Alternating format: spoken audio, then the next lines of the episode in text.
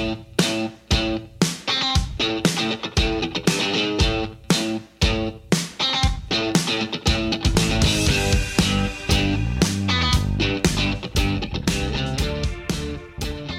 everyone. Welcome to the Glorio Chat, the best anime podcast on the internet. I was going to make a Super Bowl joke because that's happening today. That we're recording on Sunday. Well, that is today. Is that today? for uh, Big game. Oh. for everyone not in I- America, this is practically. Well, the funny thing is, I feel like in years past, it feels like it's been uh, like practically a national holiday. But I feel like since COVID, nobody cares. At least not in my world. I but- mean, I would say as well that like there's now a fairly big fandom outside of America as well. Like it's the cool and hip thing to get into. So in conclusion, you know, I'm looking forward to the result of the World Series tonight. well, uh, it's like the least cool and hip thing uh, in America at this point. But I don't know. Part of me also just. Is is American I used to go to Super Bowl parties. I mean, what, is, what is? American I don't know. football like just a sport for like cranky old white dudes at this point? It kind of seems like it. I, I Uh, mean, no. In fact, I would actually argue that like maybe it's just my own anecdotal evidence. I feel like football has actually become the de facto sport for like sports nerds specifically. Like it is the sport of choice for people who like to crunch stats and look at numbers. How dare you, sir? Baseball I- will always be the game of nerds. yeah. I mean, and uh, yeah, for my for, in my world, it's definitely basketball, but maybe uh, it's uh, I don't know. But uh, anyway, uh, This has I- been your legally obliged sports minute. I, I, I didn't have any I didn't have any way to tie that back into anime, so um, I guess I guess I guess if what, uh, and y'all, y'all ain't Eye Shield 21 heads over here? I mean, Eye Shield twenty. You want to talk about Eye Shield? I can talk about Eye Shield twenty one. We you want you want to do it? We can we can just drop everything. I don't know. I, Welcome I don't. to- I don't actually know much about Eye Shield 21. Well, well, welcome, welcome to Glorio Shield twenty one, the the preem, the prime, the primo Eye Shield twenty one recap podcast starting now. Whatever, man. Screw Eye Shield 21. It's all about love touch, baby. uh, Uh, anyway, I, I I- I guess if we wanted to uh, tie in uh, hot news in the nerd world, I would just say uh, if you find yourself wanting to consume some kind of media involving a certain wizard academy, uh, maybe check out Little Witch Academia instead of buying some video games or something. I'm just Yeah. gonna throw that out there. But, or uh, uh, the uh, somewhat old life sim game Academagia. I don't even know what that is. It's pretty that's- obscure. Yeah, it sounds like it. I was pulling up some deep cuts for you. Yes. All right. Well, now that So- bit died like a lead balloon, uh, shall we? Anyway, Shall we get on with the intros? yeah. Uh, let's let's let's talk about anime. Uh, so Anime. We are still watching things somehow. Uh, Somehow. but uh, and I I'm kind of enjoying some of them, but you know we'll get into the details. A full just, uh, throated endorsement. Mhm. yeah. Look, I think at this point, we're how many episodes of- of the Glorio chat are we into this season? Like, people, I think, understand this is not our favorite anime season, but there are things we're watching. So, uh, let's just introduce everybody before we get too deep into things here. Uh, I'm Gel. I am joined by Iro, I'm still here. I'm not dead yet. still with us. Uh, we're joined by G. I don't got time to be here, guys. I'm busy trying to S rank every stage in Hi Fi Rush, and uh, that's basically all I'm doing these days. I uh, I have that downloaded and I have not had time to play it yet, but I, I will get to that eventually. It's Good it's a good one. It is a good one of those, and uh, we don't need to uh, linger on it too long. So I'll just say that. Yeah. And uh we're joined by Zig again. Like a a bad row. penny, I keep coming back and back. All right. So uh let's get into um we're we're kind of settled into what we're watching here. So let's let's get into our list. Uh we'll start with uh Vinland Saga, which we added last last episode. Season Yeah. 2 has been going. Yeah. Uh what are your guys how are you guys feeling with these latest uh, episodes? Well, it's pretty good. Yeah, Iro. I mean, as, moving as the- on? no, I just look. I I recognize that when it comes to Vinland Saga, I tend to to dominate the discussion because you know it is a manga I'm a very big fan of. But you know, Mhm. Irov, as the anime watcher, you know, if you want to start with any of your thoughts on it, Um, a lot of my thoughts are tempered by watching it with you, who and you keep saying like, "Wow, the manga didn't do it this way." Uh, right, but um, I've been enjoying it a lot uh, because I feel like they don't really make shows with this type of tone anymore, where it's did they ever? What, I mean, in a broader, in a broader sort of seinen sense, maybe they still do, but like, it's a ser- it's a self serious show, but it's not above like Levity? shitty- yeah, levity or just like Sure.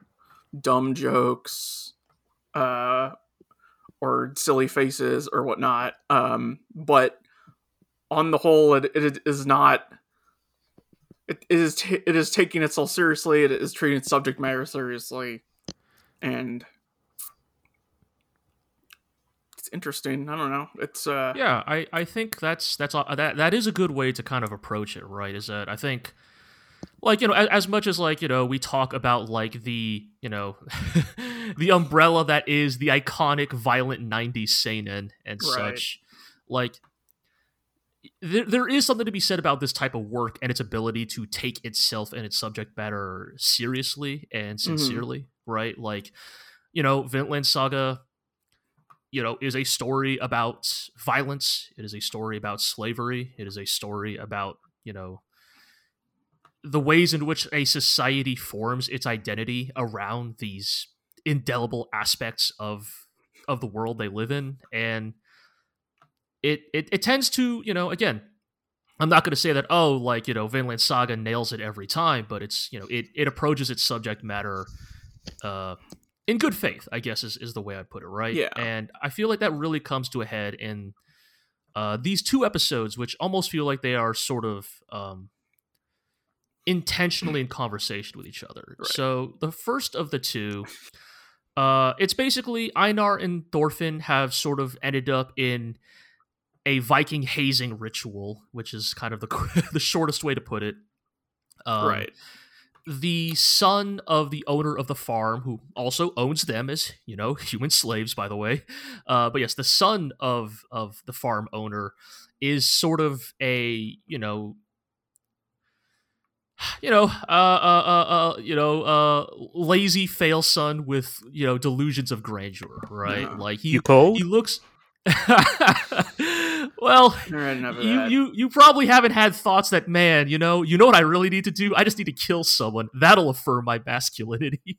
Well, you know, only in my down moments. Anyway- anyway, you know, in this sort of society, he sees no joy in uh, being a farmer and wants to Right. go be a warrior. Right, he's he- got a sword. He's a glory hound. Yeah. yes. And, you know, in a drunken stupor, whines and cries to the mercenaries that have been hired as, you know, guards for the farm. And they're just, and they're just like, well, if you really want to be a man, you just have to kill somebody with your own hands. Then you'll feel better about yourself. And you got these slaves right over here that you're perfectly allowed to kill. Yes, because they're your better property. to yes to test your blade on than your lawful property? Right. And so, right, Einar and Thorfinn basically dragged into like what is quickly shaping up to be. I mean, I called it a hazing, but this is like They're rapidly. Slashing, they're cutting them up. Right. Yes, yes. So you know, one of the mercenaries is having his fun, you know, leaving surface level cuts on Thorfinn, and you know, Tor- Thorfinn is dead inside, right? You know, he has lost his will to live, his meaning in life, and so he's kind of just standing there taking it, right? Um, and you know, he kind of he kind of drops a line that kind of becomes the arc words of this episode, which is "Nothing good has ever happened to me." Uh-huh. Uh, long story short, he gets rescued by uh, a mercenary, a mercenary named Snake, hmm uh, who uh, is sort of the leader of the the hired guns at this farm, and uh, you know, attacks Thorfinn with, as we all love in anime, killing intent, and uh, this this this uh, brings out Thorfinn's latent Viking martial arts from season one. that sort of proves that deep down, somewhere in him, uh, is still that will to keep living, to keep fighting, in spite of how cruel this world is. And this episode is like really impressively directed. Is kind of the main thing I would say about Right. it, right? Like there's a very heavy emphasis on like very distinct close-ups on characters' hands and mouths in this episode. You know, like they constantly show like how cracked and dry the lips of like the people in this world are, how scarred and like rough their hands are.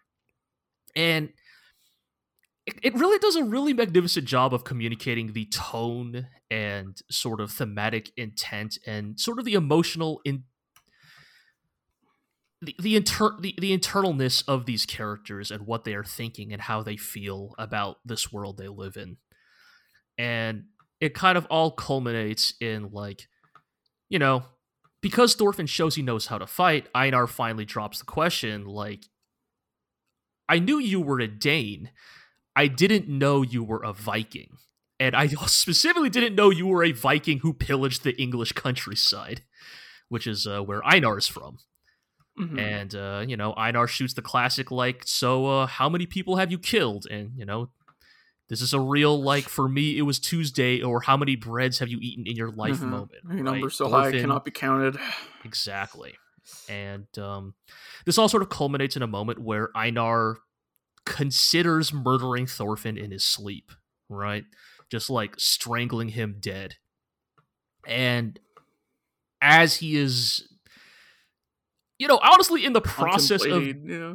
contemplating and then you know has his hands around Thorfinn's neck. Thorfinn has uh this whole time Thorfinn has been having like PTSD based like nightmares whenever he sleeps. Whenever he sleeps, he cannot help but see the faces of the people he has killed. He cannot help but relive every violent moment he has experienced and like he is slowly but surely beginning to internalize just like the nature of like how monstrous of a lifestyle he has lived up till now and beginning to reckon with it and handling it poorly. And it is in this sort of moment where you know Einar sees Thorfinn like tossing and turning in his sleep crying in anguish that he relents and you know wakes up Thorfinn from his nightmare and you know they don't really have like a heart to heart necessarily. This is not like a you know kaine we're friends now moment but it is more like in a world that is like so inherently cruel and violent and callous that even something a gesture as simple as this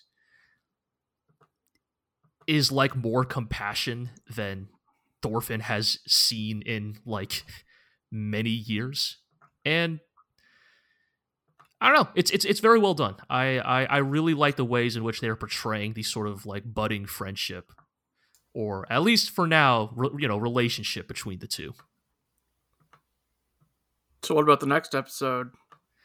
Yeah, and then the next episode episode we cut back to what, gotta say that as a- you got covered. Yeah, well, the next episode we cut back to what Canute has been up to. Uh, formerly Prince Canute, now King Canute of the Danes. And uh, this is sort of meant to be an intentional parallel to Thorfinn, where after the events of season one, Thorfinn is now a traumatized, broken man. Uh, uh, conversely, Canute has fully embraced the burden of kingship. You know, he was once a soft, effeminate prince you know, afraid of the bloodshed and the conflict that comes with uh, being, you know, an heir to the throne. And it's been about three to five years, you know, since season one. And we see that he has become a very hardened individual. Uh, he has not completely lost his compassion. You know, he, you know, they make it a very, you know, they, they, they make it a point to show that even though it is uh, politically unpopular, Canute has uh, his own men who are seen pillaging and raping the defeated enemy. He has them uh, very visibly and publicly executed. So, you know, he's not gone fully down the path of like bloodthirsty king, but he is he's certainly on that slippery slope now. We get like a bunch of foreboding shots of waves whenever he's about. kind of honestly like they, maybe not waves maybe more like flames but uh you know yes certainly a, a lot of a, a lot of imagery sort of leading to canute embracing That's a history and joke for you buffs out there. uh well let's we, we I who knows who knows you know honestly we can't spoil what happens to canute yet in this uh in this manga I can but just um look at Wikipedia. Yes, yes. Don't don't don't look at the don't look at the fan wiki, aka Wikipedia. but um yeah, so like you know the thing with Canute is that we sort of see with him like how large the scope of his ambition has grown. Like he is not simply content with taking the throne. He is not simply content with the holdings that his father uh, uh, um, fought for. He looks at all of England and he says to himself, "This is rightfully mine. Like I will, I will, I will tolerate no pretenders. I will tolerate no claimants to the throne. Like the entirety of this landmass belongs solely to King Canute, and I will do what is whatever is necessary to ensure that becomes a reality." And you know, it, it's sort of it's probably meant to be a bit of a a bittersweet reversal of of Thorfinn's situation, where Thorfinn is become is is by by the events of the story is being forced to become more compassionate and self aware of the things he has done. Meanwhile, Canute, who was you know a really sensitive guy, he was very sensitive in season one. He he was a he was a soft boy, you know, has you know, become much more pragmatic in the time since. And that's kind of where we leave off, you know, currently in in the story. And uh yeah, I don't know. It's a- as Zero said, like it's it's fun to have a story like this that is, you know, again, I wouldn't necessarily say realistic. I mean, It's like grounded. it's it's taking say. itself seriously, right? Like it's But and, yes. and and and doing it in a way that they're like actually pulling it off, Mhm. right? Like where you you- you're buying into what they're trying to accomplish, right? Which Yeah. right. so you see time and again is hard to do. Uh, you know, Uh, I- and nobody's I- as much as I love a, a good battle show or nobody's like doing throwing shockwaves or anything. Like it's it feels very grounded in time and place. Uh, Unless your name is Thorkell the Tall. you're allowed one a giant Viking warrior, right? Yes. Like, like, and everyone can- is like, get a load of this fucking freak over here, right? yes. But, but yes, no, Uh, I totally get what you're saying, Hero. Mm-hmm. yeah. Yeah, yeah, yes. Well, And then I love Again, that the I'm- contrast continues because the next episode preview shows that the title of the next episode is "We Need a Horse." Mm-hmm.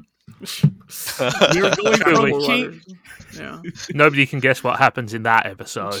We go from King Canute looking at all of England and saying all of this lies in the palm of my hand, to Uh-huh. what's Thorfinn and Einar's next big conflict? We need a horse.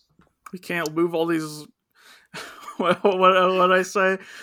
The king, the head that wears the crown can't be heavier than this fucking log. Yes. yeah, but Real yes, high stakes, to be a uh, good time. high stakes problems. Yeah, no, that sounds good. And again, I'm glad there's at least something that is legitimately good on this Yeah. list. Uh, We, we looked to- up the uh, episode director. I think of that one episode that was really well directed, and they've they're like weird long career doing like in the like photography positions for Oh, one of various shows, right? situations, yeah, Yeah. where they And then, like- yeah, it- and then like one other episode direct, director credit in the previous season which was also an extremely well directed episode Yeah, it's it's like maybe one of the weirdest like A and N like profiles I've ever seen in my life, where it's like the dude has worked on like what feels like three hundred goddamn shows, but in the most like vague, functory roles right vaguely described, yes, perfunctory roles, and it's like yeah, you know, it's like VFX graphic design, and it's like, what does that even mean? You know, Yeah. text layout. Like what? Yeah. I mean, Someone's got to do it. That might suggest to me somebody who is perhaps guiding things from behind the scenes more than the credits might admit, if that makes right, sense. but it's just so Maybe. weird because he's such a good episode director, and then we Yeah. look and we can't find any other directing credits, and it's like, I think he direct. There's some show, old show called Just Because or something I think I I might remember work- that. I, Actually, re- I remember just because, yeah, that, that I think he worked on. Which was also well directed. I I don't don't, know. I don't remember I- I'm- anything about it. I'm over here being like, somebody needs to interview this dude and just like Instead of- ask him like, right. what do you actually this- do? Yeah. Well, I mean, yeah, I mean, Uh, a lot of times you end up wearing a lot, a lot of hats that don't get, you know, that's not in your job title, right? Uh-huh. As yeah, Yeah. usually the case. Uh-huh. All right. Well, that sounds cool. We'll we'll touch back in next time on that one. Yeah. And uh For more just. Viking farming and and whatnot, I suppose. yeah. Let's uh move along to my comfy lesbian isekai power hour here. Uh Yeah. we'll, we'll talk about uh Bofuri, I don't want to get hurt, so I'll max out my defense season two, which we also added last episode. Uh some solid episodes this in this block. They fought their their most challenging boss yet, where they actually had problems dealing with it, uh, Wow. which is probably a first for this show. They they bring in this like Dark Souls ass giant sad knight guy with a big sword, Okay. and uh, he does the he he does a bunch of things targeted at beating the main girl because the devs are fed up with her nonsense, Whoa. and uh, Palette he- balance patches for one person. he put he put he uh he, he he puts her to sleep, which I'm surprised Mm. I haven't tried yet. Right, right. And you know this is very effective at taking her out of the battle because uh, it's normally if you get hit by an attack, you wake up from sleep condition, but because she can't take any damage from her high defense, she can't wake up. Of course. So she's just like completely out of the fight. And then uh So how do they wake her up? well eventually well she's with her her pro gamer girlfriend who's good enough to practically solo the boss herself but uh so he has to wake her up but uh they pull out the uh the plane damage or the the piercing damage Oh yeah, that yeah. ignores defense mm-hmm. and uh, she almost damage. she almost dies uh Uh-huh. for the, like the first time ever so um again i mentioned this last time. I forget that this show is like kind of nonstop action. Like it's just constant fighting all the time. I mean, that's what most video games are. yeah. So you know it's fun in that sense. And and, and the, the the quality of that is kind of hit or miss. Like this is a Silver Link show not known for Ah. their animation quality over the years. Right. they have some fights where they step it up and others not so much which is i mean i feel like even the best studio if like 75% of every episode is a fight scene like you're gonna have hit or miss quality Very few studios Gonna can run keep out of that steam. up consistently. yeah. yeah so um you know they're doing their best and it's it's fun but uh the the second episode made me raise an eyebrow because like Oh, all, all the episode titles are always like max defense and something so like this one was uh max Ah, defense and sure. ten- and uh max defense and tentacles and i'm like mm, Ah, i'm always always wary when tentacles come into play in an anime title but uh they kind of fake you out with that because okay. the Nothing uh too nefarious. no so the, there's the ongoing joke with the main girl how all of her attacks are like horrible uh right, like they're like all like evil themed yes because it's all and- poison and stuff, right? Yeah, so she fights like a giant squid or something, and she gets like a evil tentacle arm. and so like, and it's it's the joke is like she, she's like such like a happy, cheerful person, Mhm. and like so she'll be like doing these horrible like atrocities. Actually, she literally has an ability I think called atrocity. Uh, where Right. she tur- where she turns into a horrible demon monster, but um, Ah, so it's, it's accurate to online gaming in general. yes, but but she keeps the same like happy, cheery personality while she's using these horrible attacks. Right. So she just like walks into the the guild hall, their their like guild house, just like as if nothing is wrong, and everyone's like looking at her weird, and she like one of her arms is just like black tentacles now, and they're, they're like, always, all the time. I, I I I don't think all the time, but for the purpose of this scene, she just has them on and is like, right, right. Check out my new. yeah, check out my no, new she's not even, she's not saying anything. She's like, yeah, I've just, I've just got tentacle arm. I don't see what the problem is. And everyone's like kind of freaked out. And then her friend is like, oh, hey, nice tentacles, and just like walks by, and it's pretty funny. Um, Got it. Yeah, but uh, yeah, you know, this show keeps doing its thing. Uh, these nothing super special about these two particular episodes, but you know, I continue to like the more easygoing atmosphere and the use of uh actually using the the gaming the game setting to right you know do set up the jokes Like, yeah, and, and stuff so with like with a purpose. yes it's Yeah, not it- just It's kind of uh, nice as well when it actually is a game and not just a bunch of game terminology appropriated to a normal setting or something. Mhm. so you know that it, they're actually using the premise as part of the plot and the story and Wow. everything and not just How sake of- uncommon in anime. not just there for the sake of we need an excuse to put people into a fantasy setting right? So uh-huh. i'm still enjoying it. On the other hand oh, we have the magical revolution of the reincarnated reincarnated princess and the genius young lady uh huh, uh huh. uh i've hit the Tell halfway more. we've hit the halfway mark on this We've hit episode six i might be done I might, might finally be done um Has there been a It's just- turn?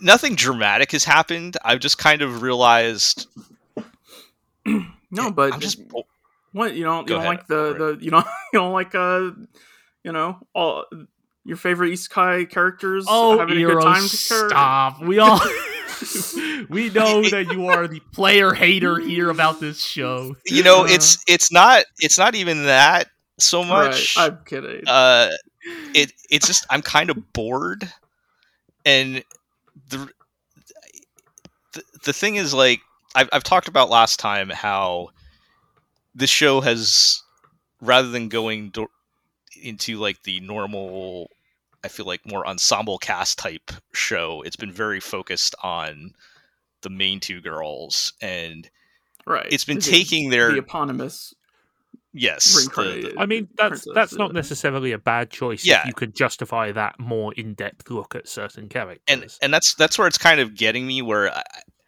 they they kind of wrote a check that they can't cash here with that. Because they, they What do don't do you have they don't have the the quality of writing and character development needed to carry a show where you're entirely focused on these two main characters. Like they're pretty boring. Like they're fine. Like i don't hate them. You know they're you know they're likable i guess but like there's not like anything particularly special about they lack like they lack specificity. yeah kind of Are, and, are they and- per- are they perhaps easily summed up with the phrases "reincarnated princess" and and No, young no. woman"? it's not uh, it's not that bad but like it's more so like okay so in the in these episodes I, I mentioned last time they were on their way to fight a dragon right Yes. so they go fight the dragon of course and it's this big dramatic episode Uh-huh. um again the show takes itself more seriously than i expected like like they actually this is like uh, like supposed to be like a serious dramatic fight like it's not is like that a good thing or like a less good thing? though? it should be a good thing and I, I think it is but again it, they, they don't like quite back it up enough so like the reason why the mean girl the, the princess wants to fight this dragon is because the magic The- stones or whatever. I assume. the, the- yeah the dragon has this you know this magicite thing which is like a magic crystal Uh-huh, and uh-huh. she she wants magic powers and doesn't have them and she has come up with this crazy plan to like implant this magicite into herself so that she can have magic powers Cool. and she is willing to do anything risking mm-hmm. her life and the lives of other people to get to make this happen. And they, they want you to feel like this is a good thing and i just i just don't buy into it. Like she's like super passionate and intense about i will get magic you know i'm gonna i need to have magic powers to feel like myself or something i don't know and Like getting mean, magic powers by implanting stones in yourself when you don't have Hmm. magic powers sounds to me like a bad guy origin story. Yeah, I was gonna say, like in certain stories, this is a supervillain origin. Yeah, exactly. And and but they're not. And I, I mean, they kind of play it up as like, is she going too far? At, at one point, she starts doing some kind of super drugs to uh, Oh yeah. make her move faster, uh, so she can fight the dragon. Well, as we all know, Yeah. winners do drugs. Mhm. And and, So- and and the other girl's like, what, what are you doing? And she's like, oh, these are legal. Yeah, I swear. And and starts Uh-huh. taking some kind of uh, magic uh, amphetamines or something. But um, yeah, but but it's it's painted as you know you should be admiring her her, her, her drive or, and her yeah. and her her drive to ganbare her way to what she wants. And I'm like, I'm not really buying it. And if this is if this is like the heart of your show, like, Mhm. and I'm not Right. bought into it, then you're kind of wasting. You know, you've you've Well, asked me to raise the bar on this type of my expectations for this type of show by introducing, you know, plot and characters and things that are that you're actually taking seriously, which is I think is good. But once now that you've raised that bar, my standards are now higher. Yeah, you, now, you, you mean- now have a higher expectation of this Yes. story. Does does she need these powers for anything? no, Okay, so it, it's not She- actually like where's the motivation other than now, now, now, hold on, hold on. We, let, us not condemn this person that far, okay? I mean, because it's Sometimes like, what it's, getting cool powers is worth the reward itself. no, but she's not like. world I mean, where everyone can use magic, and she's the one who can't use magic. which is why Well, not every- tools, right? not everyone can use magic. The Uh, just it's the most nobles. I'm sorry. all the, the nobles, and she is technically she's a princess. She's a noble, but she can't use magic. So but she's supposed to. yeah, but she doesn't like like she could sit it on her ass and do nothing. She's a rich rich princess. Like she doesn't Uh-huh. need. yeah, like I, I still think the issue of motivation is somewhat questionable Yeah, the- here. yeah, like there's no motivation other than they told you that's what she wants to do, right? And it's it doesn't it's it doesn't all they haven't Right. done the work to make me care about this, Right. you know, Like, entire like, you, you can you can put the some work in. Uh, like it's possible to sell it as like Mm. this is an irrational like want and need, and she's still doing it, even like acknowledging that. Right, But i assume that I they mean- don't. Right. Go ahead. Yeah.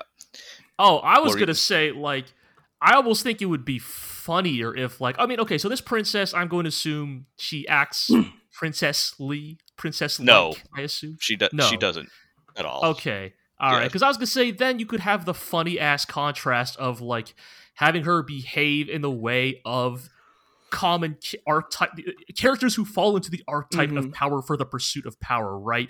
Like you have this like cutesy anime princess behaving like Akuma Canute. or like Vergil or something, you know, from like DMC or some shit, right? Like Yeah. just like blind pursuit of power for the sake of it.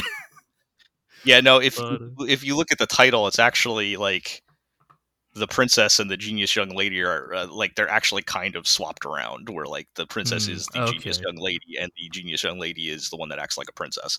But the yeah, it just doesn't I I can't buy into the whole like driving force of the show i guess like and it, without that it's like i'm just not into it and then and Yeah. then in like the next episode they keep dragging up the the inciting incident which is her her so this whole thing started as the a whole refresher villainess thing.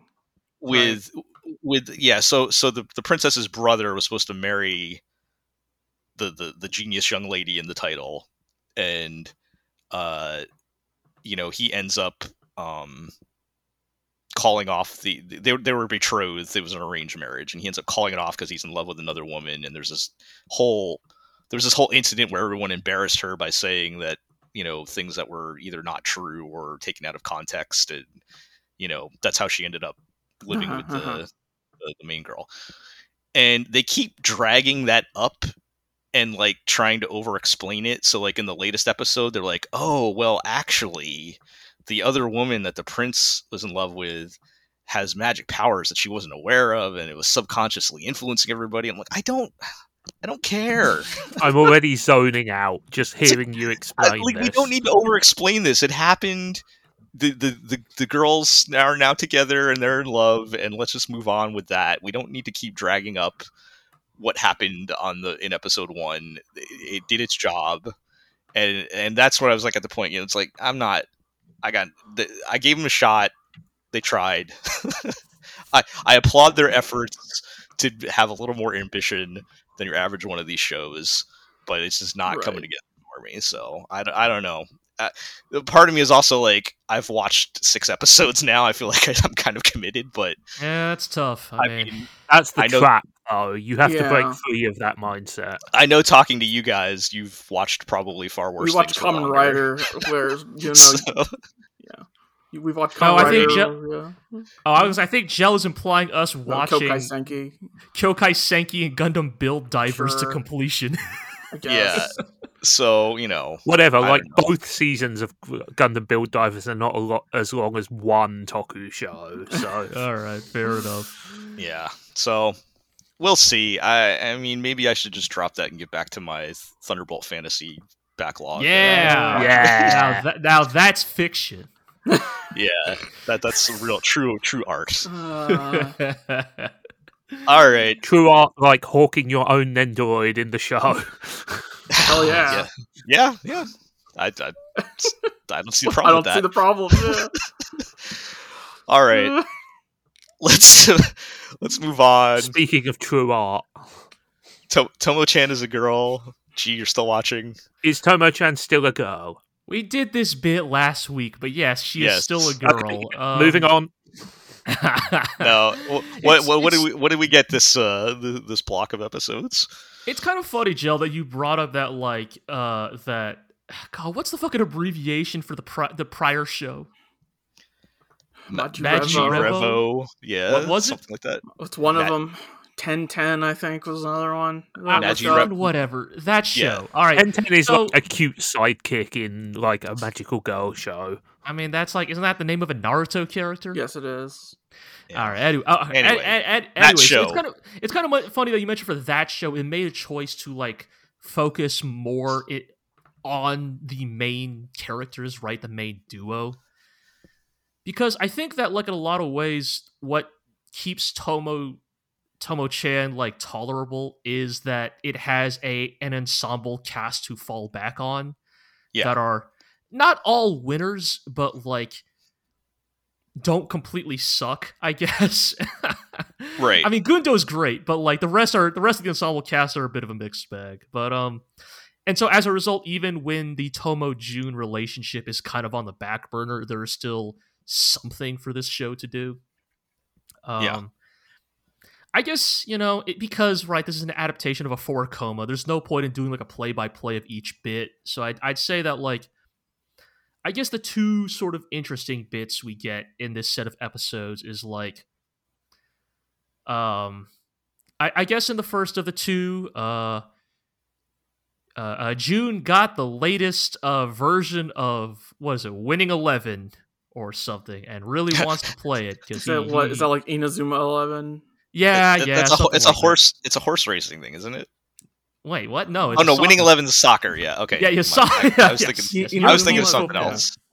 Um, Yeah, I was eh, thinking or, something- you Winning Eleven is what used to be known as Pro Evolution Soccer in the West. Sure. Okay. Yeah, yeah, yes. Yes. I- I- I- I- the it all point came is back to me, yes. He, he is a big fan of soccer video games, and he wants to invite Tomo over for just a good old fashioned sleepover. Guys and I, we're just gonna play video games all Guys night. like playing you know? video games. Yeah. like we used to, right? Except Tomo was like, "Oh no, now I'm I'm being invited over to a boy's house, you know." And uh I don't know. Like, I guess they try to. They, they I guess they, they they play up the like contrast of like Jun is just like, come on, bro, like pick your team. Like, you know, you uh, didn't you always used to pick that club or something. Whereas I guess Tomo's overthinking the whole thing. You know, like just so Oh, no, I'm in a room coincidentally. with it. This is what a boys' room looks like. Uh, yeah. exactly, exactly, all that. Yeah. And it's like I guess they kind of play up the like she shouldn't really feel embarrassed at all because she has been to this dude's room since they were like both five years old. But it's like, oh no, now we're like, now we're older and it's weird or something. And then I guess the thing that makes it work is that they eventually, like, once she gets over it, they just slide back into their old routine of just being friends who like to play video games and hang out. And it's like, see, even though like we've changed, or even though we getting, you know, even as we get older, like we could still be friends. We can still, you know, Yeah. do the same old things, right? Um, though, and I guess like at this point, it's like not even like subtext anymore that Jun is completely head over heels for Tomo, and i he is just adopting his own like defensive mechanism, like. Okay, yeah, that that that helps when it's Yeah. like that's not a mystery, right? Right. Like I, I was getting kind of annoyed at first. I was like, is he just like comically dense or something? And it's like, no, he's just a teenage boy who's like Uh, how do I Like- deal with these feelings? So Yeah. comically dense then. well, yes. I mean, because they kind of get into this with like the next episode, which is funnily enough, we were talking about how like Tomo Chan is fun or it works because it embraces that Tomo's appeal is that she is like you know a tomboy. Because this episode, we do get the makeover uh, uh, Oh, uh, uh, episode. Where uh, her two friends, Gundo and Carol, decide to uh, Woo, to give- conventional femininity. yeah, exactly right. Decide to dress Tomo up in like a sundress and make her wear a wig and give her a manicure and a Wig. makeover, right? And um, and then tell her to like go get them ice cream from the convenience store, where of course Jun is there, Wow. but Jun doesn't recognize her because she looks so different, oh God. and they sort of just hang out for the rest of the day. And Jun never once questions why this random woman who kind of sounds like her childhood friend is Uh, wants to just probably hang out. and I'm assuming she does not understand what's happening. She thinks that he recognizes her. Or No, so she knows. In fact, she is trying her best to not Oh. get recognized because now she's. Oh, too they're going that right? angle because, with like, it. Okay. Yeah. Okay. Because it's like, oh shit, like I I've played the role now. Like now, if I reveal I'm actually Tomo, this becomes really fucking weird.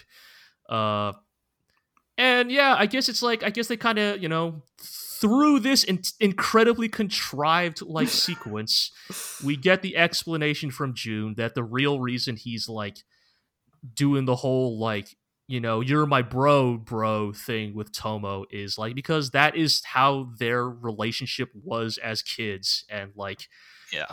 he is genuinely struggling with trying to figure out how to move past that, right? Because he does have romantic feelings for Tomo, but like he also likes that Tomo is his bro and he doesn't want, Yeah. you know, he doesn't want that to end either. He likes hanging out and playing winning 11, you know, with her. And you know, Hey, it's uh, you know, when you're a teenager, that's a scary uh, it's a scary prospect of uh, yeah, you, right? It's like do I How do you uh know, convert that uh, situation without uh, ruining everything? Yeah, there is something relatable there. Like, I'm just not sure that they can. I mean, you know, it is this show, right? Yeah, it's right. like- They're not going to go anywhere with that. Yeah, you know have it's status- operating pretty surface level but I, I can at least appreciate that it's like okay so it's very obvious that the two have feelings for each other but now we're at the stage of like okay well thanks for establishing that like when are they gonna like okay when are they gonna kiss basically right like like tomo knows that jun wants to move the relationship forward but doesn't know how and tomo wants to be in a relationship with jun but doesn't know how either it's like congrats you're both at the starting line now let's okay, well, Uh-huh. that's you perhaps know, that is progress in itself. Let's let's move it forward, shall we? When's the big confession? I don't know. And then they have a dodgeball episode, or they have a dodgeball like scene, and it's like not nearly as fun? good Oh. as the Spy Family one, which like Oh, Well, I mean, To be fair, what is? It's a I high know, bar. right. yeah. Yeah. They do kind of do the same joke though of like Tomo is the last one standing on her team and they're going up against like the strongest dude like from the judo club. So and you, she like charges up a super super dodgeball throw. And then I don't know, is this a rule in dodge have you guys ever heard of a rule like this in dodgeball? So she like charges up her super throw, right? But then she Mhm. throws it in between her opponent's legs and then it bounces to her teammate who was sent out already on the sidelines. Yeah, and, And they then can he throw th- in. Yeah, What? yeah. I've never I've never heard that. that's how yeah. that's how we did dodgeball at my school. Is when you're out, you go to the back slash sides of Nah. the enemy's court, and you can Oh, toss it back. You, you like Okay. you can you can take the ball and throw it in uh, as a sort of balancing situation, and also if somebody in our team catches it straight without it bouncing, then somebody can go back in court. So, funny Right. enough, they did not do that. See, I'm familiar with that rule. Oh, I Rule no, I've, I've always. I, Okay. I always did the uh, when you catch it, the person who threw it was out. But Yeah, I've also that, heard of that. I don't know. Okay, Maybe every that- every uh, every uh, Every elementary Every- school is different. Yes. No. yeah, every school gym has their own rules. I guess. All right, I don't have know, never heard of the It's sideline Monopoly. Rule, though. Yeah, That's, you ever Yeah. played Super Dodgeball Advance? That's got the sideline too. I I guess it does, huh? Yeah.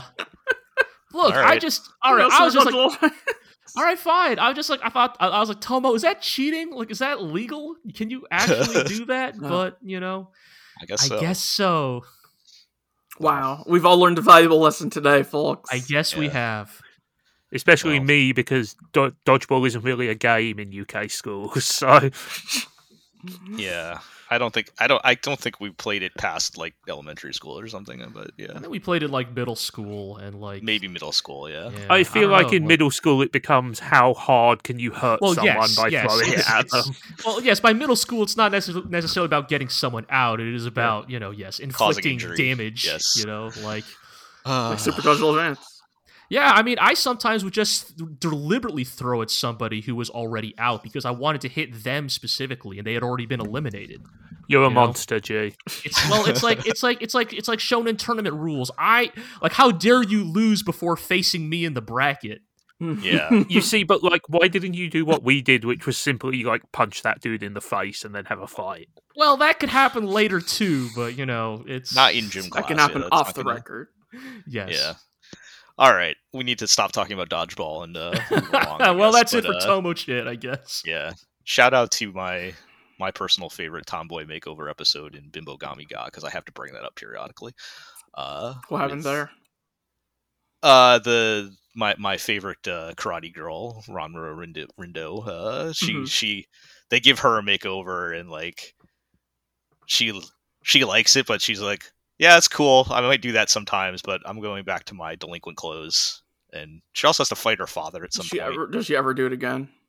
No, I, I don't think so. Oh, maybe in the manga she does. I don't think she does in the anime. Okay. Mm. But it's just Something like, okay, this is from time to time. yeah, it's just like this is an option. Sometimes if I want to dress up, I will dress up, and but most of the time I enjoy being dressed as a delinquent and punching people in the face. Cool. Uh, yeah, love that show. Anyway, Anyway, let's move along to uh, the Fire Hunter. yeah.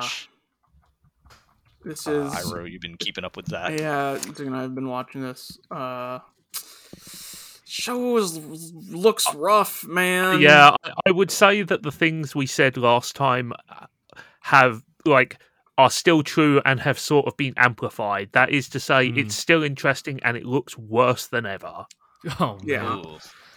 which is really a pity because I'm very interested in like what's happening. Just uh, I'm like I'm interested in what's happening, and then I'll watch it and go, it's that same crappy CGI shot, establishing shot of the house that they've used five times. Oh, this looks. This, this is barely animated. There's a there's a particular shot in the latest episode where a character has to like walk down a slope, like It's not where they're He's- crawling over that log or whatever. he steps over a root and has to walk down a log, and it is just awful. Like the in, there are so few frames, and each one of them is like fucking you know, like Maguka quality, except it's right in the middle of the frame and like directly in front of you, and Eh, it's, that's rough. Yeah, but uh, it's yeah, but the plot I'm I'm enjoying. It's so like you know the our concurrent plot lines are there's this girl who you know is trying to take a fire hunter's remains back to the capital on this caravan through the woods. Uh, and then there is the son of that fire hunter in the capital whose mother has just died from the factory factory vapors.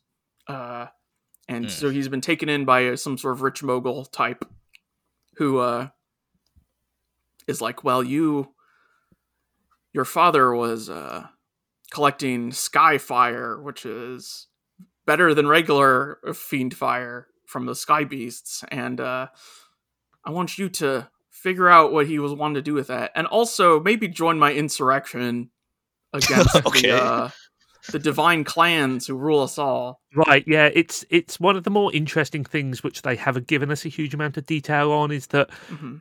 society seems to be ruled by like directly ruled by gods or at least people who are seen as gods Yeah. and Right.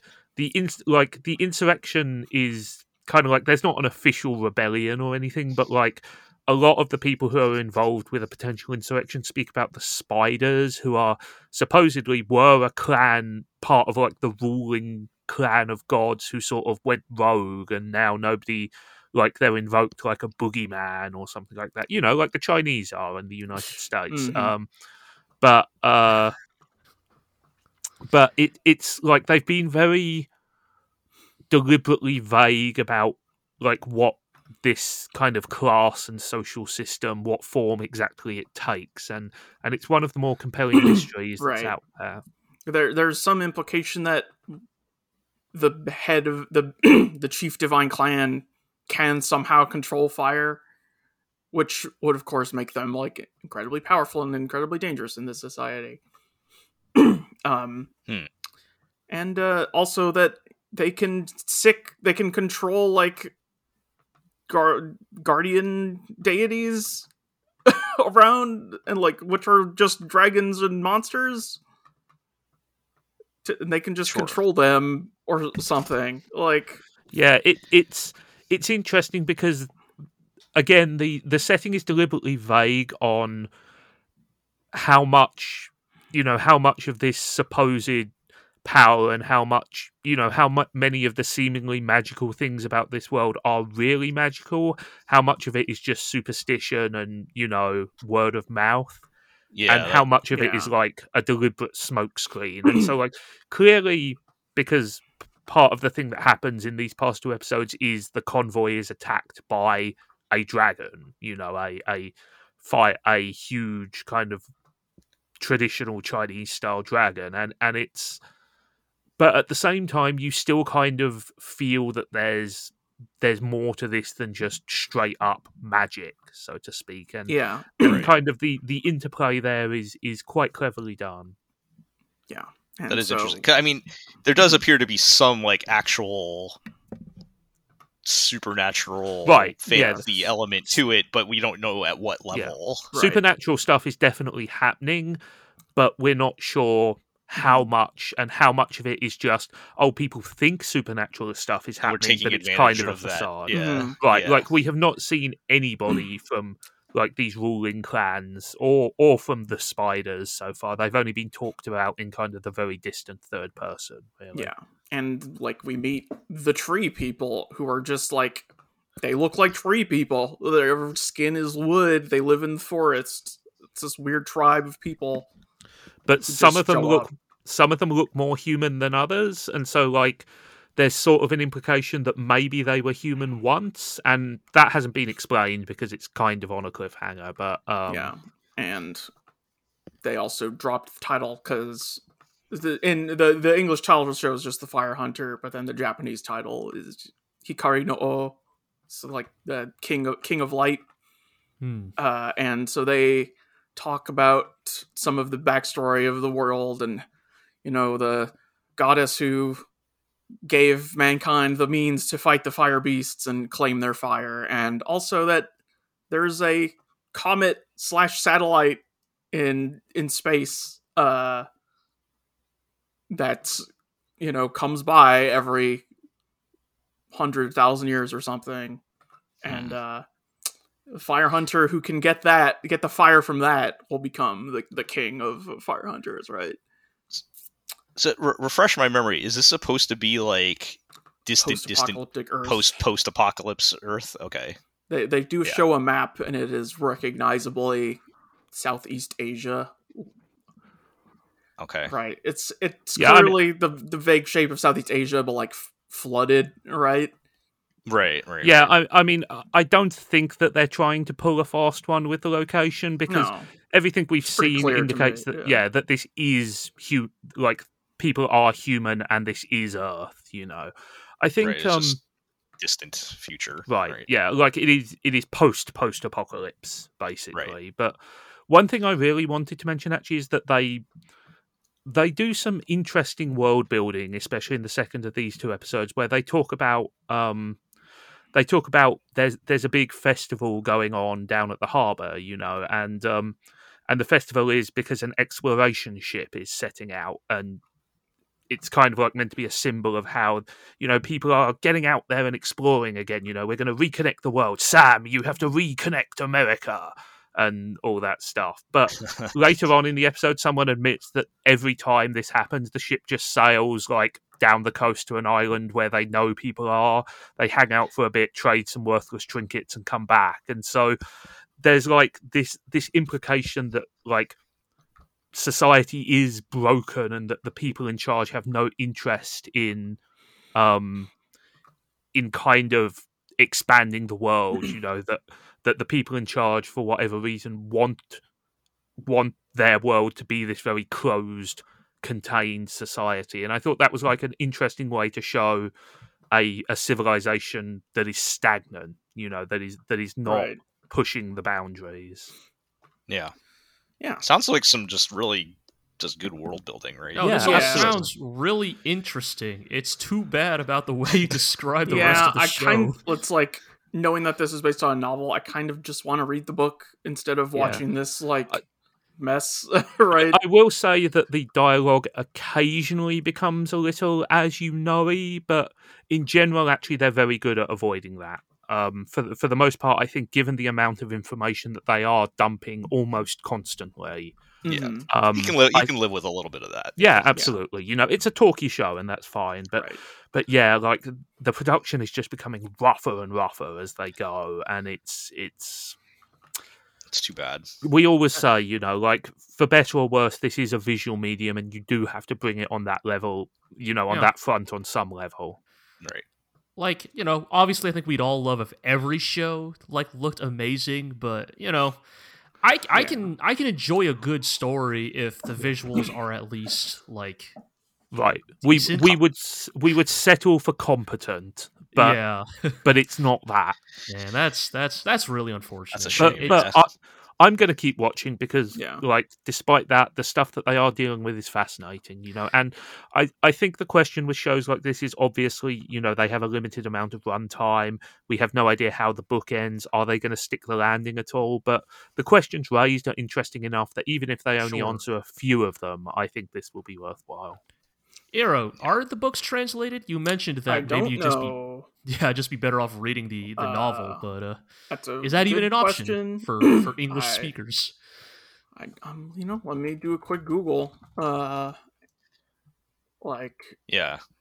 okay, this is I this mean- is a, a Western book called Fire Hunter. Uh, yeah i was also gonna say that yeah. title That's, might yeah. That might be uh, hard to narrow down, but yeah. I.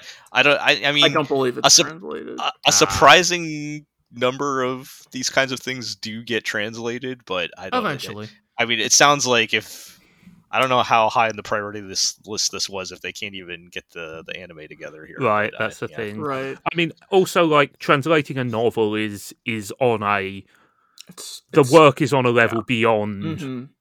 anything that we are f- familiar Yeah. with from like translating a show or even translating like a light novel or something like that.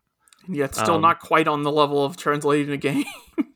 I mean, Yeah, in, ter- like in V- terms of It's a whole, it's a whole pure- different ballgame. Yeah. Yeah. Right, in terms of pure amount of work, sure, but like obviously there are different paradigms for that. Yeah, kind yeah, of yeah. Like for example, from the New World, I believe that novel was never translated. Uh, although I'd be happy to be corrected, obviously, but they did trans. You know, they subtitled the show. They translated the highly dubious manga, but um, I don't Yeah. think the novel was ever translated.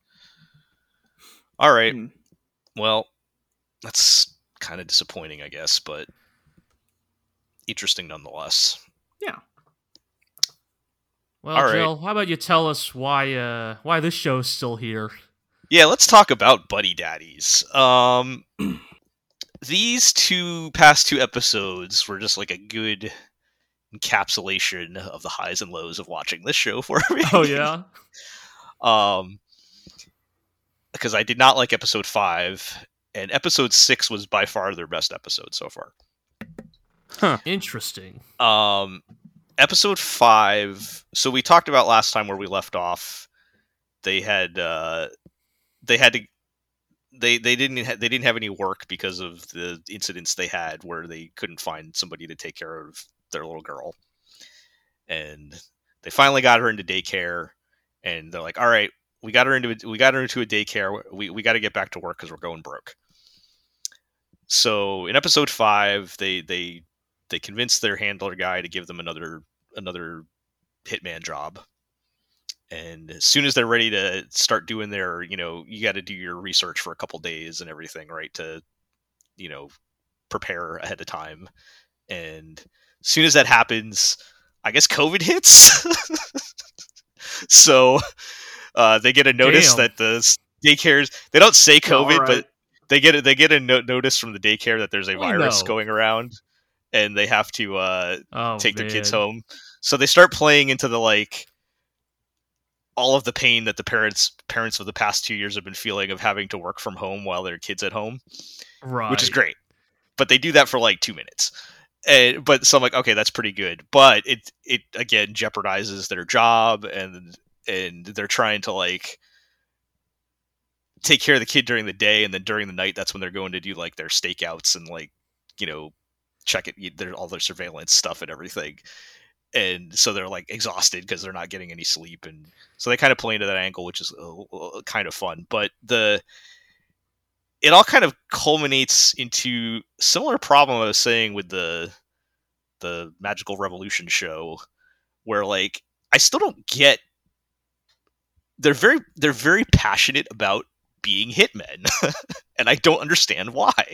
And it's not something that i can buy into. Like so like the they kind of get at odds with their handler guy because now that they have to watch the girl again he's like they're, they're trying to hide it from him because like they don't want to jeopardize their job. But he knows so like he's just kind of like you guys sure there's no problems or whatever? And it, it kind of culminates in this thing where he he figures it out and everything and he's like he gives this kind of in you know intimidating threatening speech of you know you know eh, th- this is a he's like this is a a dangerous job. You're going to put people that you love in jeopardy. And eh, you know she's a problem he basically implies that he'll take the little girl out if it's going to be a problem. And and they're like you know no we are going to do this. We are determined to be hitmen or whatever. And i'm like I don't understand why. You guys are just like normal, nice guys. Like I don't. You could go get like a normal job or something. I don't. There's no like establishing why they're so passionate about being hitmen. And this is the right only- like it would it would it would at least help if they like establish that like oh maybe this is all they know this is the only skill Yeah. set they have Yeah, and, like- Like, do and, we like, have any normally- history for them in No, terms of their they've they've implied. So they've implied some kind of tragic backstories, including the the main the the the dark hair guy. Like I guess it. They from they there's some vague flashbacks they had that I kind of imply. I think his dad was a hitman and trained him to be a hitman or something. Okay. and then so, they haven't really gotten into the other guy's backstory. There's some vague flashbacks about his like family dying or something, but Sure, sure. so there's probably something. And like normally, if the show was going the angle that I think they probably should have gone, it wouldn't matter why they're hitmen. They would just kind of play off of that, and it'd be funny. But they're now they are asking me to buy in as a Do big motivation for these these characters. reasons, like yeah. y- If, so if you're gonna bring it up and make me think about it, then now I need to actually have a reason, and they're not. And like I don't understand, and it doesn't mesh with their personalities either. Like a aside from the fact that they are just flat out murdering people, like they seem to be just like normal, nice guys. So like it doesn't This is th- add up, right? I was gonna say this is Um, kind of funny because if you contrast this with you know the other uh, uh, parents who kill people anime of last year, like yours backstory for why she's an assassin is specifically because she has familial dependence, right? Like, right. like she specifically became an assassin because she became the sole uh, uh, uh, breadwinner for their family. Also, And- she's really and- good at it. Well, I mean, Right. but, but my, my Yeah. point is like that's kind of all there is to it, right? Like we don't Right, need a deeper explanation. We don't. and they don't need, they like- don't a- they don't engage with it to the point where you need to think about it. Right, I was going to say, like, it's you're a good being en- an Oh, go ahead. You're being an assassin is like a funny joke that kind of makes less sense the more you think about it, and so they kind of avoid thinking about it. Exactly. You know, it's, Yeah. Like, it's not one of the stronger parts of that premise. and- it's and not really here a they're- question that needs answering. Yeah, and here they're bringing it up as like kind of an important part of the the plot, right? And it's right, like right. I don't, it's like, and you know, it's it's funny because like the actual job that they do, um, they don't. It mostly happens off camera. They don't even like. Don't even show. so they're it. not even like acknowledging that anymore. Like for the sake of like bringing in a cool action sequence or something. It's just like And then we went know. and killed somebody. yeah, and then and, and, you know they show them doing like their surveillance bits, but they don't actually. I, I don't even think they actually show when they they kill the guy or whatever. They just do do the job, and it all and it all ends up resolving where like the handler basically ends up babysitting the little girl for them, and he Sure. he's real nice to her when she's in the thing, but also Uh-huh. technically threatened to kill her. There's a lot of child endangerment going on, which I mean, up in the that next comes with episode. the territory. Um, I'll, I'll we'll, we'll get to that in a minute, but um, yeah. So that so I'm like, I, I just I, I would I find that all very frustrating. But then we got to episode six, and they finally pull it all together in a way that works, where they're actually using the um the their job as part of like the the humor and hmm I'll be honest, it's basically an episode of Spy Family Okay. But- okay. in some ways i kind of there's parts of it i kind of like better because it is more grounded in reality like spy family is very you know alternate world uh you know Yor and Loid might as well have superpowers kind of kind of thing where this is kind of more like somewhat grounded in reality but basically what happens is daycare is back daycare or school or whatever is back open and the little girl's going to go on a field trip and uh the the uh the the blonde guy like makes her this nice lunch and everything and then he forgets to put it in her backpack ah, and- so he's got to bring her Ah. lunch. Yes so he's he's got to bring her lunch but they they told the parents not to come on the trip so he can't be seen so they have to use their super surveillance Yeah, yeah. skills that they've learned Does from he being also get hitmen. a really well animated acrobatic sequence? Uh, there, there's there's a little bit of that, although they're not like ninjas. Like they're still kind of like within the realm of human possibility of what Sure. they can do. Um, and um, yeah, so they they they have to like sneak around and uh try to get the lunch to her, but uh, they're so they're at like a a zoo, I think, or a park or something, okay. and um there's this like comically bad criminal like just like thug guy Uh-huh, there, uh-huh. like some and- yakuza looking goon. they, yeah they don't really explain what his deal is other than he seems to be on the run and he's very hungry And he wants the lunch. He sees the lunch and- and, goes, uh, "That's for me." Well well first he tries to steal some food from a food truck and the little girl sees him and he's just like no you have to pay for that like she has this Uh-huh, strong uh-huh. sense of justice we Ah, establish fucking cop. This kid's And- already. and Yeah. while while he- while he's doing that, he he it's a it's enough time where the the guy from the truck comes back and the guy just books it out of there. And so later on, the Man, the, that's the a good idea. They should do it in a video game or something like the, that. the little the little girl gets like lost with her friends later, and they're eating their lunch. And and yes, this criminal dude comes back. and Yeah. he pulls a gun on them to take their Well, all lunch. right, Yeah. that's maybe a bit much, but I'm gonna I'm gonna put this Yeah, screenshot oh, in the chat. No, that here. rules. all Finally, some comedy.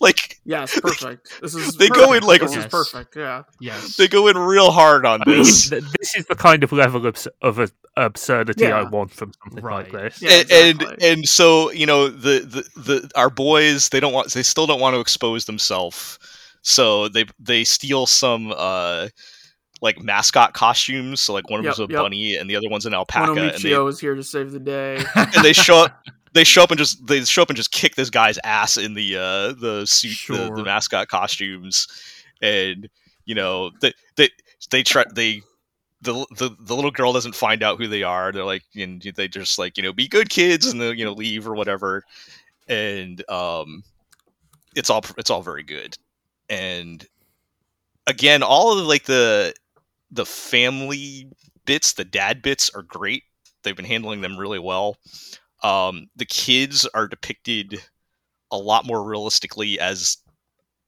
you know bratty little children than you typically see in anime and it, it and like it feel this feels like it was written by parents this entire like even going back to last episode with the like being stuck at home during covid right. thing Right. like this show feels like it was written by people who have kids I mean, Which that's is- good to hear because, like, I remember an, an, an early criticism I had of this show is that the parent dynamic didn't feel believable at the time, right? Like, it Yeah. didn't Right. feel like it was written by parents. So it, it is Yeah, and I- I interesting that think- later episodes. yeah They it- are. well you, Together, you don't re- they don't really settle into like the parent stuff until like maybe episode three or something But- like you know so that part's a lot of fun i actually like the main guys now at this point like other than the fact that i don't understand why they're so insistent on being hitmen but they're kind of like they've settled into where like the blonde guy is like the actual parent doing all the hard parenting things and then the other guy's like hey kid you want to watch me play fake mario kart He's the um, cool uncle. yeah, so like, a- and and he- and then he's always like, kind of like giving the other guy a hard time because when the other girl's like, you know, I hate you, daddy, because you made me do something responsible. But and I Uh-huh. love uh, I love me Papa Ray because green we- we- peppers or whatever. yes, Uh-huh, but I love yeah. Papa Ray because we get to play video games, and then he kind of like you know looks over and like smirks at him like, yeah, Nah, man, loves me that's more. that's that's a foundation of a toxic relationship. If you if you if you establish to a child that one parent is the good parent and one parent is the bad parent, no, but of course, of course, she have loves problems down the line. The solution, of course- course, is just have two bad parents. him. Of, of Uh, course, yes, of course she, of course she Uh. show she says she loves her other Papa too later, Uh-huh, but it's uh-huh. you know they're kind of like yeah, they're kind of like joking around with each other about it, and it's very good. Um, sure. Problem So it is, sounds like- yeah, the problem is that as as much as I liked episode six, I have no six, faith. uh, Yeah. I have no faith that they're consistently going to be able to pull it off. This was like a one-off, yeah. you know, that's- wacky hijinks thing that we could next week we could go.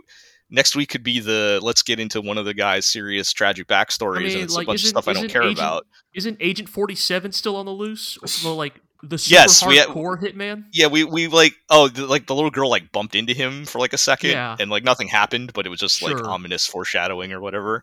Right. Mhm. So, so it's like yeah, we don't know what we don't know what's going on with him, and you know that's all going to come into play. And like, I- just give me the just give me the the the, the Spy Family hijinks, but with this particular show's flavor of it, right? I mean, the problem is that like Buddy Daddies feels like it has introduced enough types of plot lines that PA Works is specifically predisposed to dropping the ball on.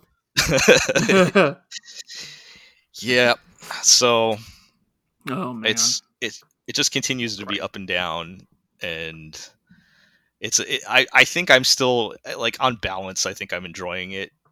And particularly when we do get a good episode like what we got Sure. with this one I mean, but At the very least, it seems like it's it's more interesting that it's fake spy family origins would suggest. Yeah, eh, really. yeah, I mean, it, it's it, as it, there are definitely parallels you can draw to Spy Family, but it's it's a completely different flavor of show. I think when you get into like the the execution of it.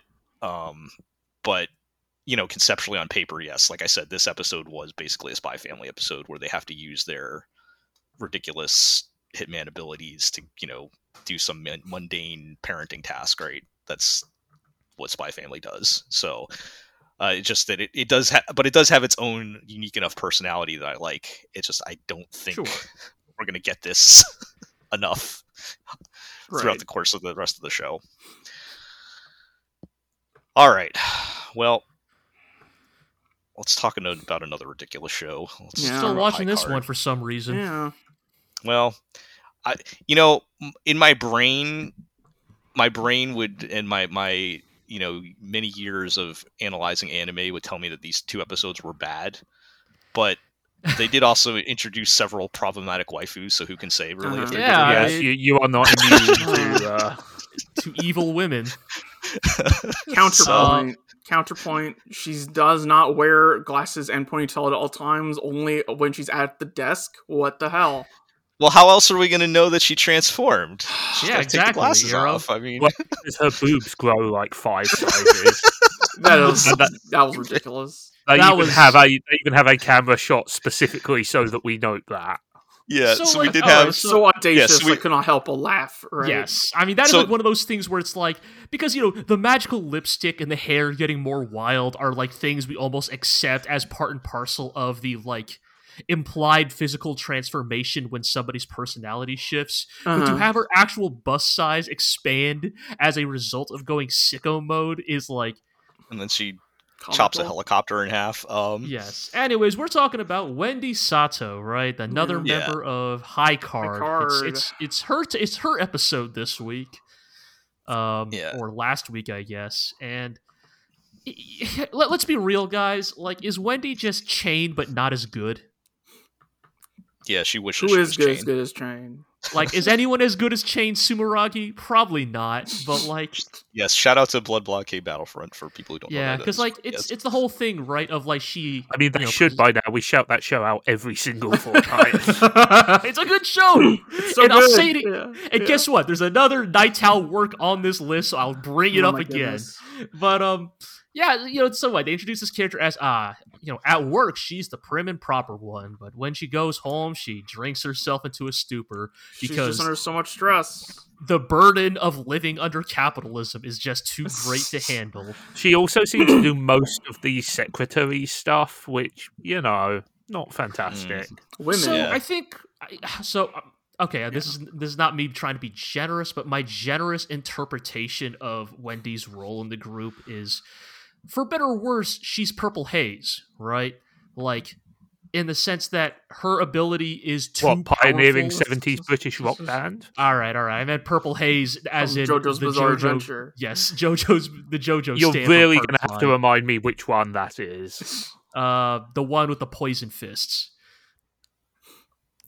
shows up in Mm. part five, and he's his power can do like what eat away at any material, and so they write him out of the story pretty quick because he's too Because he's dang too strong. strong. Sure, I mean that A sounds like a JoJo stand. Yes, Araki realized he gave a, a member of the cast way too powerful of an ability and had to write him out. And- Anyways, that this is how I interpret Wendy, where intentionally or not, they have given her a power set that, unlike the other power, you know. I, I know I've talked at length about like how one writes power sets into fiction and like how that like will affect how a character can like perform and interact with the narrative. And it seems like they have intentionally given Wendy a very powerful but also very indiscriminate ability, which means that like that is the classic case of appears two or three times a season and that's Right. it, if that makes sense. You Yeah. pull out the Hulk when you need it, right? It's, Exactly. uh, the Hulk. The Hulk is a great Mhm. example of this. Yeah. And so that's kind of we end up with Wendy, where we find out that her high card, which is named Love and Peace, by the way. the Ace of Spades, love and Yes. peace. I really Um, thought they'd save the Ace of Spades for like the big bad or something. I know, like right? It's kind of a weird choice. What if he's make it- the, like? What if he's the Joker? Like, Oh my god, that's I mean, the totally what it's Joker gonna be. Is the Joker counted in a fifty-two card set? no. But that's No. why. That's why when the big He bad reveals outside that he's got system, yeah, the, right, the. Joker, Yeah, exactly. everyone will be like, "Oh shit!" we don't even know. Uh, Yeah. Or Yeah, or he, or he might have, like I said, he might have the King of Hearts because he's voiced by Dylan Kashi. Ugh. Right. yes. Ah, yes. I Anyway, mean, like, I, I get making her an ace because the whole point is like she's like the ace in the hole, right? Right.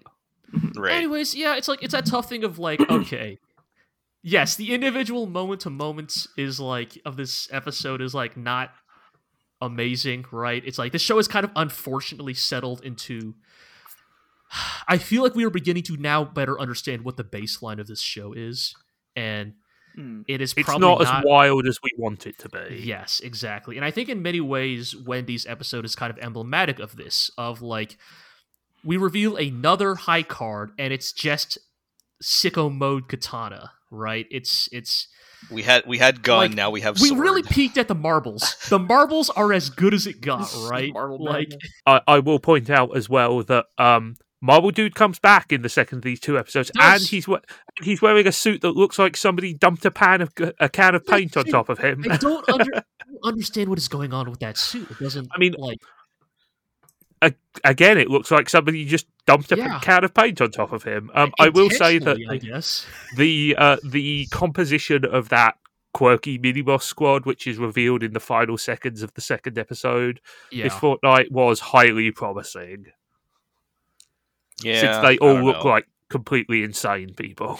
I mean, yeah, as Iro and I noticed, one of them literally looks like the lumberjack that tries to kill, kill Goemon in the uh, Takeshi Koike OVA. Uh, but uh, yeah, I guess th- th- like I don't know. It's a tough thing of like I I I just wish this show was a little fucking crazier. You know, Yeah. like even Yeah. when Wendy's in sicko mode and like gleefully slashing up Chris, it's like. Yeah, I guess this is a. I mean, I don't know. Like, she's a she's an evil, psychotic murderer, which is pretty hot. But like, y- y- yeah. I It's- think part of the part of the problem as well is like exemplified by the um by the second of these two episodes, which mostly focuses on plucky rookie cop who looks like a twelve year old boy yes, um being exposed to the world of high card and like she's shocked by how crazy and violent everything is and that's kind of not what I want. I want everybody to be so crazy that like the baseline Yeah, craziness is they're they're dipping was- to uh so like in the second episode they're dipping to like procedural crime drama is not uh not, Not feeling great. that one. Well, it's not good because it's also like not even. It's not because here's the thing. Sometimes a show can get away with dipping into a different genre for an episode and pulling it off, right? But like Yeah. the issue is that this isn't even like good police procedural. Like the moment No. they introduce like the glasses cop and the moment that like girl cop is like, "Don't worry, I'll make sure that if you spill the beans on your boss that you get witness protection." And it's like the Uh, like- most like willfully naive police procedural Yeah, I, have I ever seen in my literally life. said I literally said the moment she said that I was like, oh he's dead. Um yeah, he's yeah, dead, right? Also like- like, that j- just to like glom onto this like that that um that episode also features like an element of like say like sadistic violence which feels very out of keeping with like the generally bonkers tone of everything else. Like where the dude like slowly kills the guy by turning his head back to front. Like it it's kind of exploitative in a way that doesn't really fit into the like super camp atmosphere of everything else. Yeah. Like, like if he had just made that guy explode, like that would have been way more violent and because- much funnier. I mean, but Right, he's, he's. I wasn't too upset with that because he is just like wacky. I'm comically evil mafia don guy, right? Right. I, I actually don't have an issue with how that dude was killed. It's probably more like.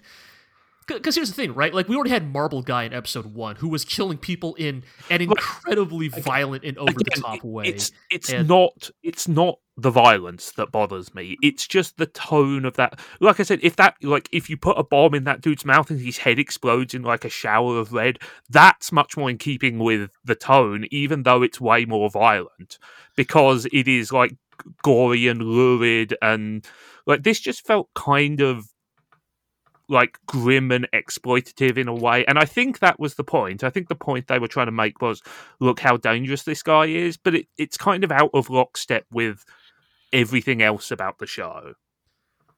Yeah. I don't know. I'm, I'm not. I'm not sure that's necessarily my problem with how the show is proceeding, but I, I do think it probably plays a part in the general like issue of I don't know. I, th- I think this show just yeah. It, it, I, I just you know it has like the makings to be a pretty wild. Like I don't know, man. Like I feel like in a perfect world. All right, in a perfect world, do you know what High Card would have a lot more of? I mean, would have JoJo's a- Bizarre Adventure is the answer. No, no. but- See, that's the obvious. Yes, we we've said that a bit a million times. I think High Card needs more id invaded energy. yeah, all Do- Do, you get do you get where Doubt. I'm going with this? out. where it's where it's like it it is over serious, right? It- Yes. So that it loops back to being like, ridiculous, right? the dude who killed the main character's daughter was called the Challenger because he would challenge all of his victims to a bare knuckled fist fight to the death, including an 11 year old girl.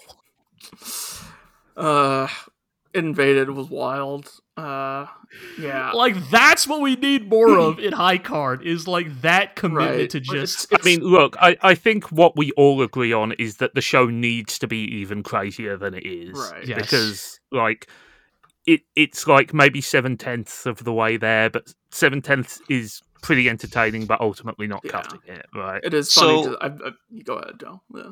No, go ahead, Iro. I'll let you finish before I get into my It- thing. It's been fun to s- it's been fun to see, uh, like some reactions to the show that are like, it's so crazy and fun, and while we are all like, no, it's not. A, it's not enough. We've become desensitized. I mean, yeah. I mean, look, like Ira and I just watched the episode where they reveal the source of Weather Report's powers in JoJo, and now like it's like you know, it's like somebody shot me full of cocaine, and now I don't feel anything unless people are like shooting me full of the most violent bullshit imaginable.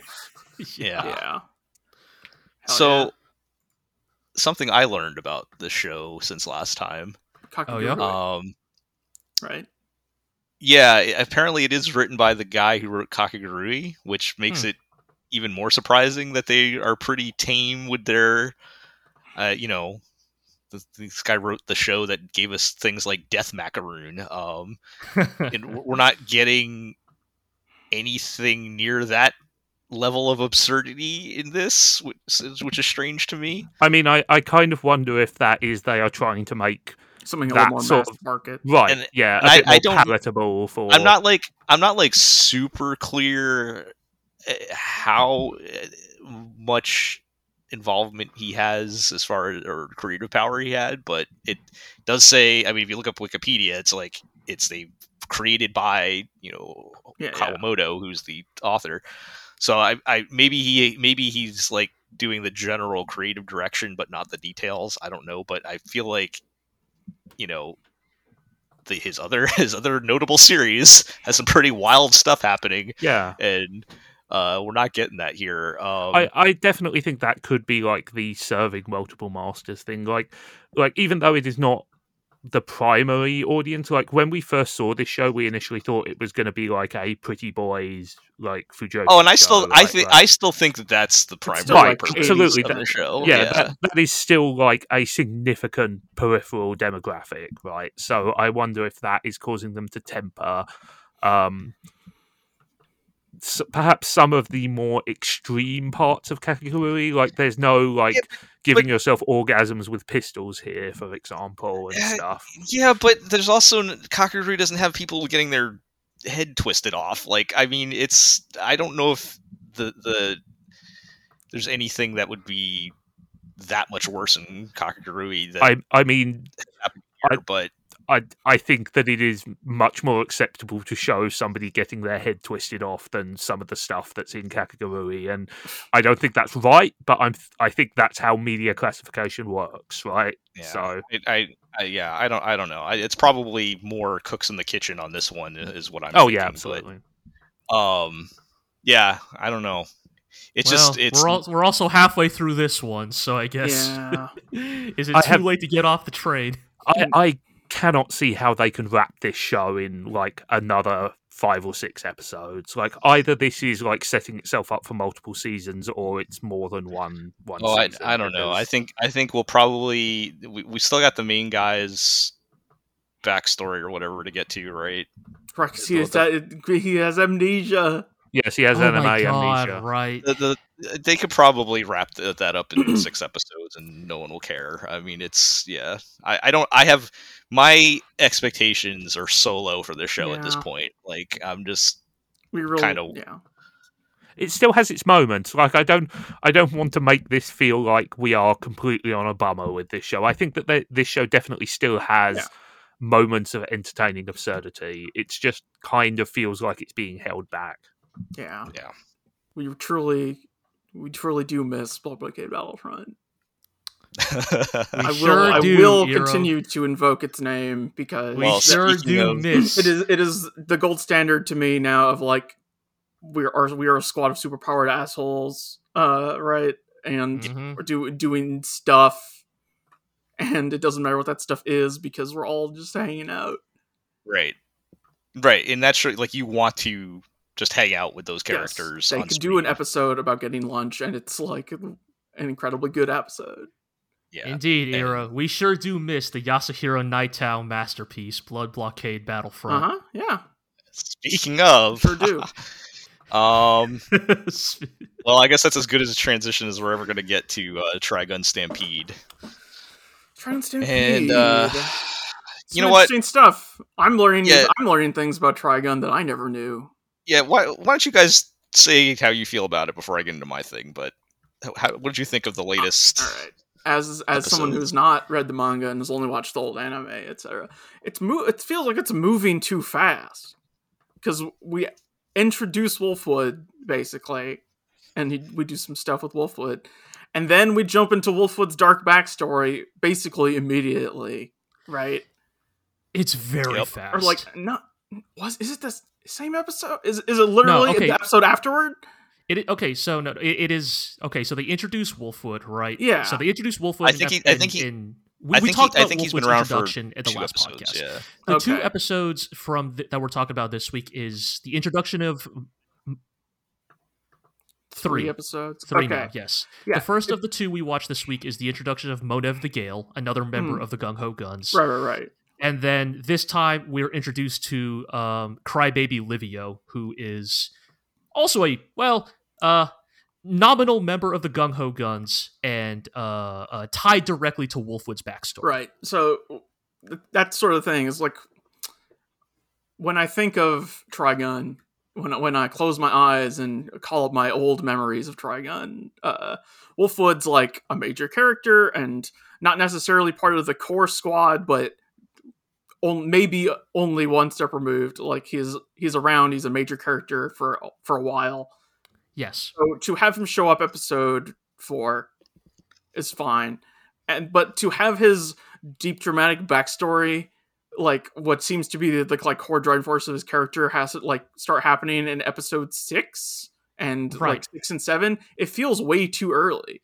I mean, But- even for me, it's it's really wild to me that we. I mean, we introduce him in episode uh, four.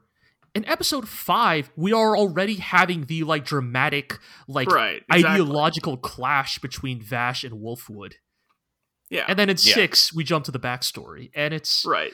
I think I was saying like assuming this is a 12 episode show, like this feels like episode 10 territory, yeah, uh, you know, in terms of I mean- how far I would expect us to be along. right. I, But- I mean, the analogy I gave is like if in the hypothetical world where there's a Trigun Brotherhood anime that's like 50 episodes, what we see of Wolfwood in episode six would not show up until like I don't know episode 40 or something. Yeah. I, I mean, like the only assumption I could make really is that maybe they are trying to get as much of Wolfwood's plot out of the way as possible, so that they can effectively uh, spoilers for anybody who doesn't want to hear kill him off early so that they can focus more on the like Vash and knives stuff which comes afterwards. Um, Maybe it's Maybe. and and like I I'm not going to say whether that's a good or a bad idea, but certainly the show seems much more focused on the Vash knives like relationship and and it makes sense perhaps that they would perhaps want to push aside a few other characters to make more room for that.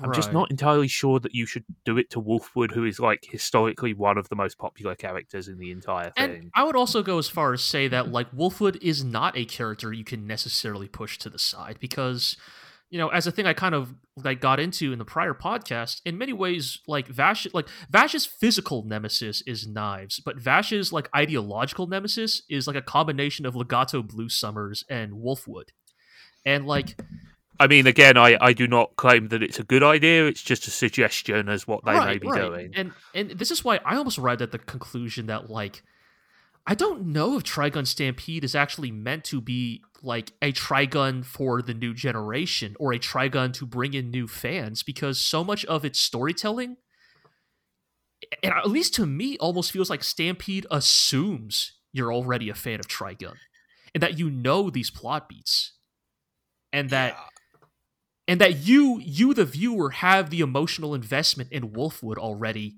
to get hit with the story reveals because if you are only a, if, if if trigun stampede is the first trigun you've ever watched why does it really matter to you that wolfwood is actually a traumatized child soldier right Gee, you're teeing this up for me, but yes, uh, by all means gel like like go yeah, you, no, you're right. as the one who has no almost no context for the show.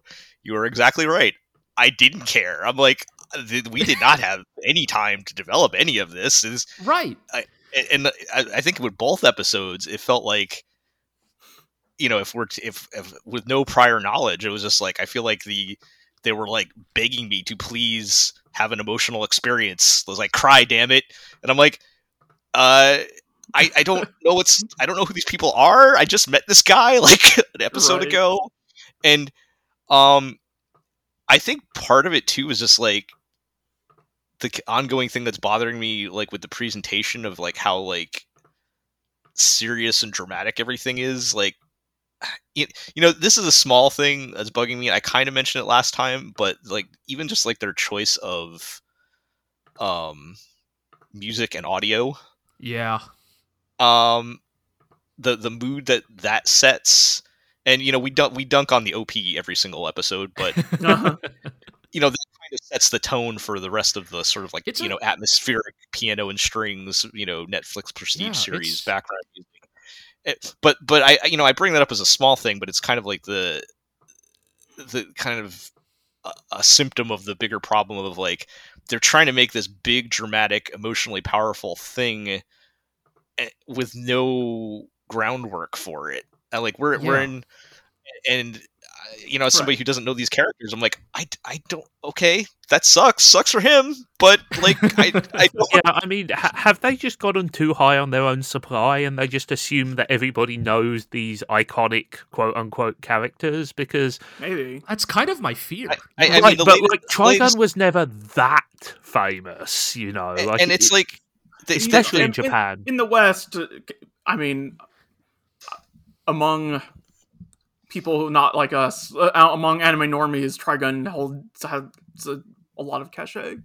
yeah, for a certain generation i think right but I so um, people like fans who are our age, perhaps. Sure. right. I mean, I don't Like, know. I I, would- I would post, I post say- when it- when it was starting. I, I post yeah. when it was starting. I posted about it in like chat in places where people do not watch live anime, and a lot of people were coming out of the woodwork and saying, "Oh, I love Trigun." Sure.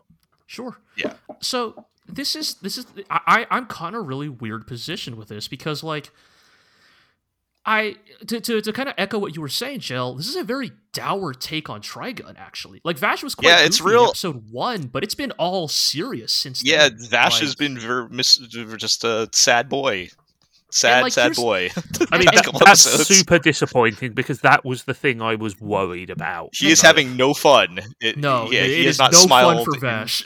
he has not smiled in in three episodes right. Uh, I feel And- right, and like that worked in the old show when like it took a while to for it to for the situation to deteriorate enough, right? Where Like, when we Right. were like 22 episodes in or Yeah. something. Yeah, like that. right. Like when you have twelve episodes of Goofy Vash and then he becomes serious, that's how you understand that Oh, that was a mask, right? That was a facade.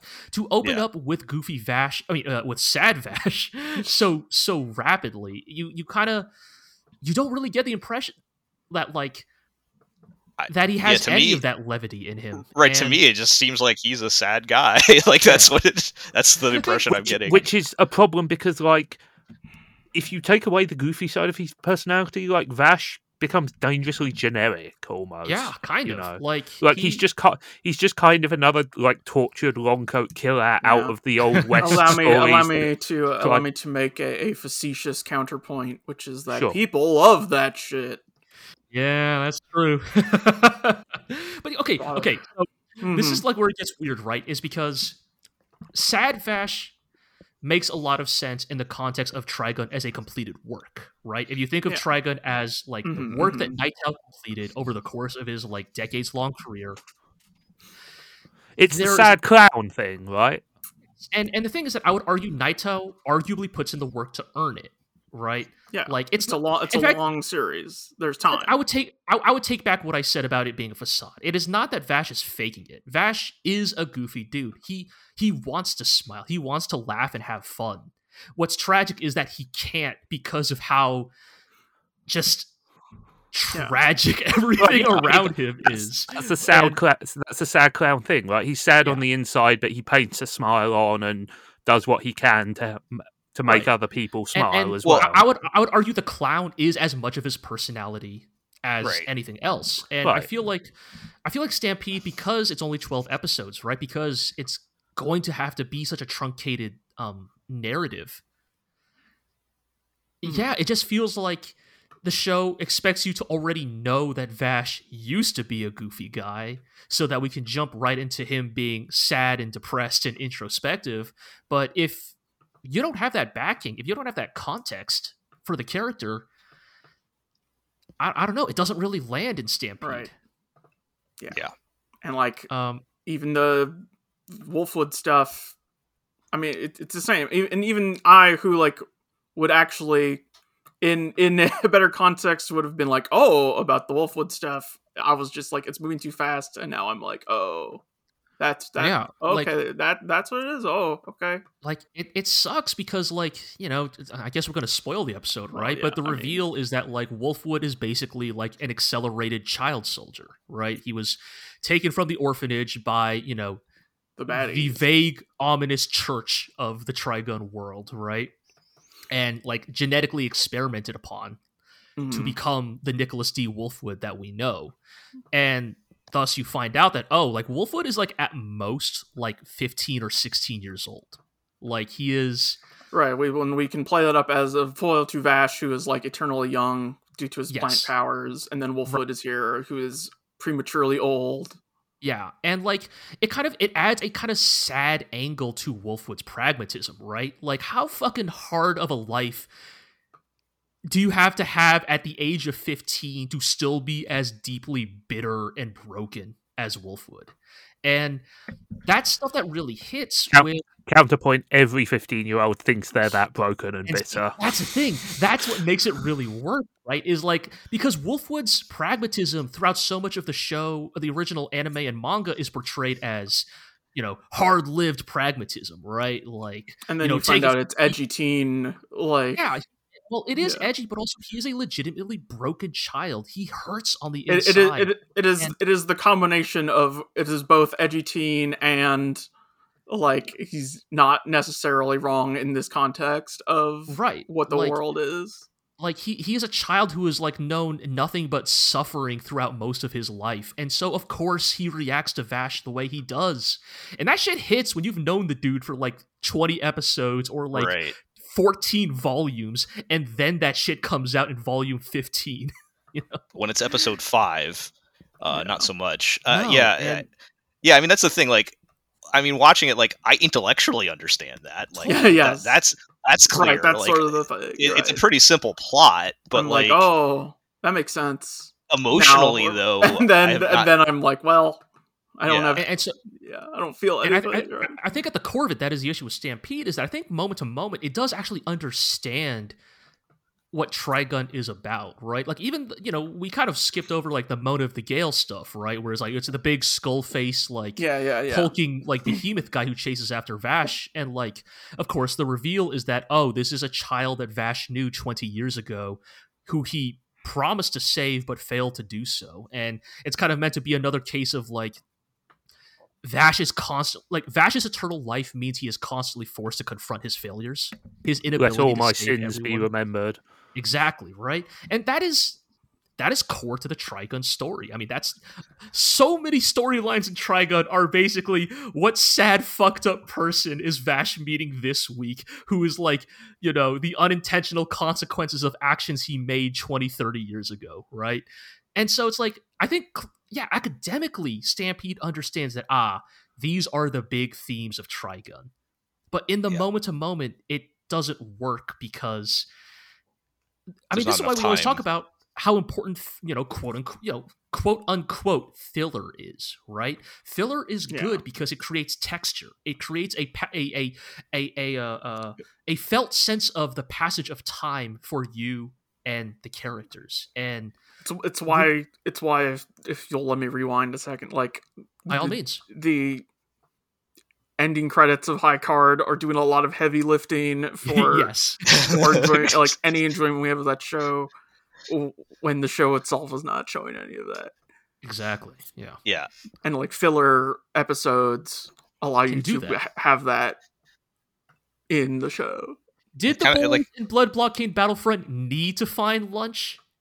N- narratively, Yes. no. But in our hearts, Absolutely. It. absolutely, yeah. yeah, right. I mean, it's it's like you got to make me care first, so that when you take so like when you try to threaten or take away the thing that I like, then I feel the emotional connection to like- it, right? Like, Like I'm trying to like- think, and like. th- this mm-hmm. is a weird this is not that weird of a tangent this is just a quick example i think in the trigun manga after wolfwood and vash have a big ideological argument about like you shouldn't have killed that person i could have saved them you're you're naive blah blah blah all that stuff that you know we've already seen in the anime Mhm. I think in like the chapter immediately after that, Vash and Wolfwood are like walking through the desert dying of thirst. Right. And like they're Together. like yeah. and and they are dried out like goofy anime like mummy people. Right, right. And Right. then Meryl and Millie drive by in a truck, like Mhm. just like ch- chugging a huge bottle of water, and then purposely letting some of it spill off the side into their faces before Right. driving off ahead of them. mm-hmm. And like that happens not the one kind of thing we're gonna chapter. Here. Yeah. it's like I just yeah, it's just it's such a shame we are not going to get moments like that in Stampede, I think. Yeah. Yeah. I mean, is the problem they just don't have time? Like, is that the big? The big. I, think it mean, I probably have just other they don't have problems. time. that seems to be the biggest. I would say You know, I still, I've, I'm still not wild about the like overly prestigious cinematic presentation, but like, I think the biggest thing probably is the time. Yeah. Yeah. You know, I wish Maybe this thing should had gotten 24 episodes or something. Maybe we should just go watch the old anime or something. I don't know. But Or just read the manga. The manga's Or read the great, manga. guys. yeah, The old anime is rough, but It has something moments, but there. yeah. it has a different. That I I think the. the uh, for me, probably the '90s charm would be doing a lot of heavy lifting for me if I went back and watched that right now. But sure. yes, But I I think that that charm might lift it enough for you to enjoy it. right, The manga's right there, guys. Yeah. It's finished. He completed it. All right. Well, I guess we'll continue to see. We still have Iroh's uh, like prologue theory floating out there, or Oh, different, Yes, that's uh, true. Hmm, different intriguing. dimensional, um, different pr- prologue dimension or whatever theory, which we talked about two episodes ago. So, you know, this could just be alternate universe take. I don't know, but Non-zero chance. we'll see. Uh, we'll see. All right, well, that's going to do it for this episode then. Uh, we'll wrap things up with our usual housekeeping. You can check us out at theglorioblog.com. You can follow us on Twitter at theglorioblog.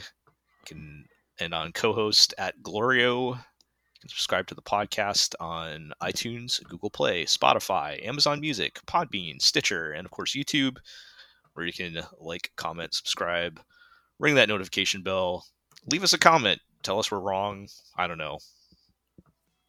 uh, More likely, yeah, tell us that we're right. or tell us that we're right because we are. Of course, we are. Lavish So, praise on us. yeah, and uh, you know, tell your friends, tell your enemies, and we'll catch up right next time.